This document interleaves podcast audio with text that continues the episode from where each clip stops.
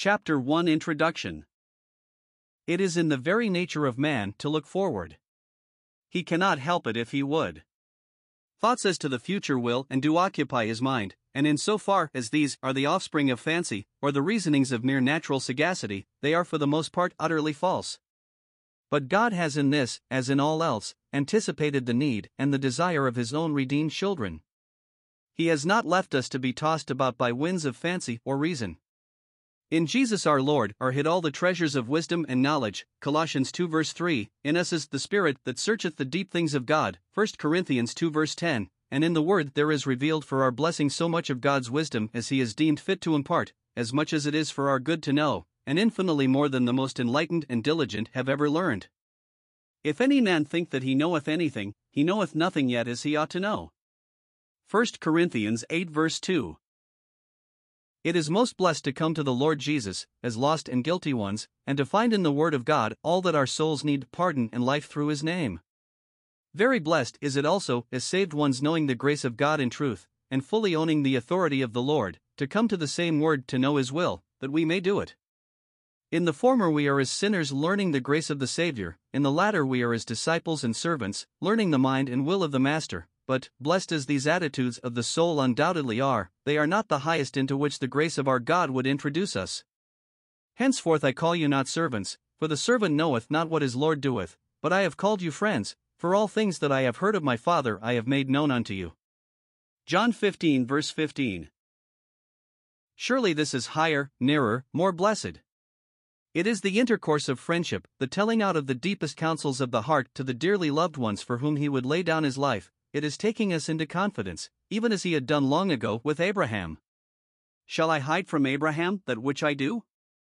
Genesis 18, verse 17. And was it not an exultant allusion to this that Jehoshaphat, with the boldness of faith, called him God's friend? 2 Chronicles 20 verse 7, a word that long afterward the Lord himself, who had treasured it up, brought forth by the lips of Isaiah, Isaiah 41 verse 8, and again confirmed by his apostle James, James 2 verse 23. Yes, it is the very joy of God to take his servants into the confidence of friendship. It was so in patriarchal days, it was so when the Word was made flesh and dwelt among us, and, when received up into glory, we have the revelation of Jesus Christ, which God gave unto him, to shew unto his servants the things which must shortly come to pass. Revelation 1 verse 1. What then is the fitting response to such manner of grace as this? Is it to declare that any truth beyond the knowledge of forgiveness of sins and life eternal is speculative, and therefore of no practical value, that beyond the mere knowledge of the precepts of the Lord concerning our daily walk, all inquiry is a kind of presumption and sure to end in variance, puffing up, and bitterness?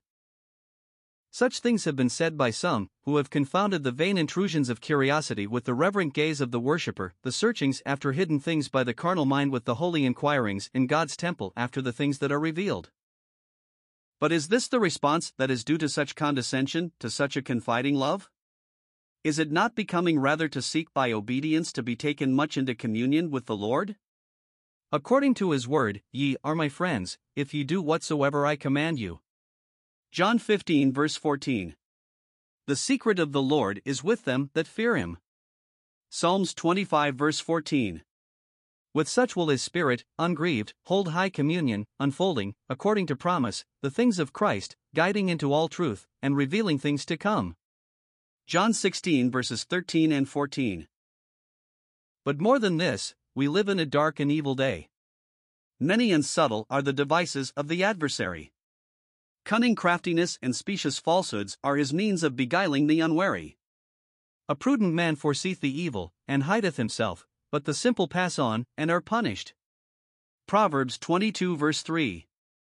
Hence it has been also written, We have a more sure word of prophecy, whereunto ye do well that ye take heed. 2 Peter 1 verse 19. God has foreseen the evil, and has forewarned us. Shall we give heed to his warning voice, and seek to know those things that are coming upon the earth, or shall we pass on and be punished?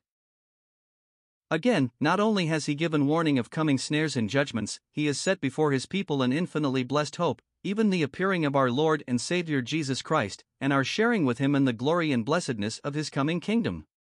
His people shall be like him, for they shall see him as he is. And every man that hath this hope in him purifieth himself, even as Christ is pure. 1 John 3 verse 3. It is therefore a purifying hope, and cannot be held in the heart without its purifying power being experienced and manifested. But is it not now as it was of old? He has mourned unto his people of dark and evil days, and they have not wept, and fain would they turn the night into day, and call the darkness light. He has piped unto them of coming glories, and they have not danced, but rather have turned away from the bright and blessed prospect, and sought a place and portion on earth, where Christ is disowned. The world has scoffed, and raised the cry, Where is the promise of his coming? And the saints have said in their hearts, My Lord delayeth his coming, but God has foretold it all. Happy is he that heeds the gracious warning. Ye therefore, beloved, seeing ye know these things before, beware lest ye also, being led away with the error of the wicked, fall from your own steadfastness.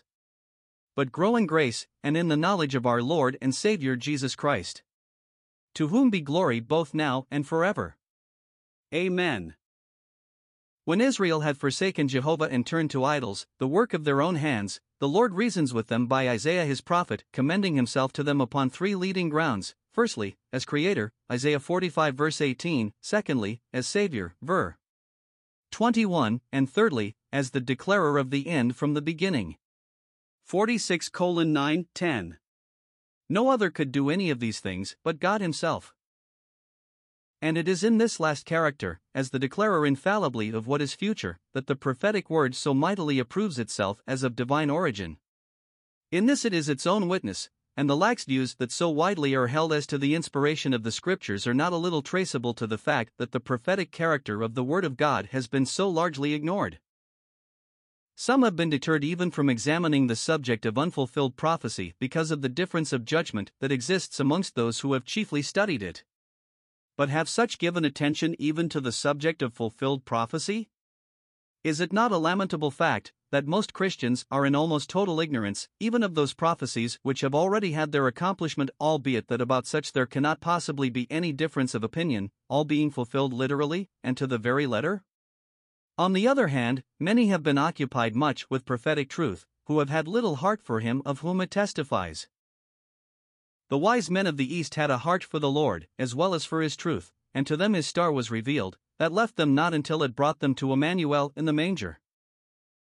The scribes and chief priests knew from the scriptures the very place of his birth, and could answer the inquiry of the troubled Herod, but not one step would they take to see or worship the Messiah that was born at their door.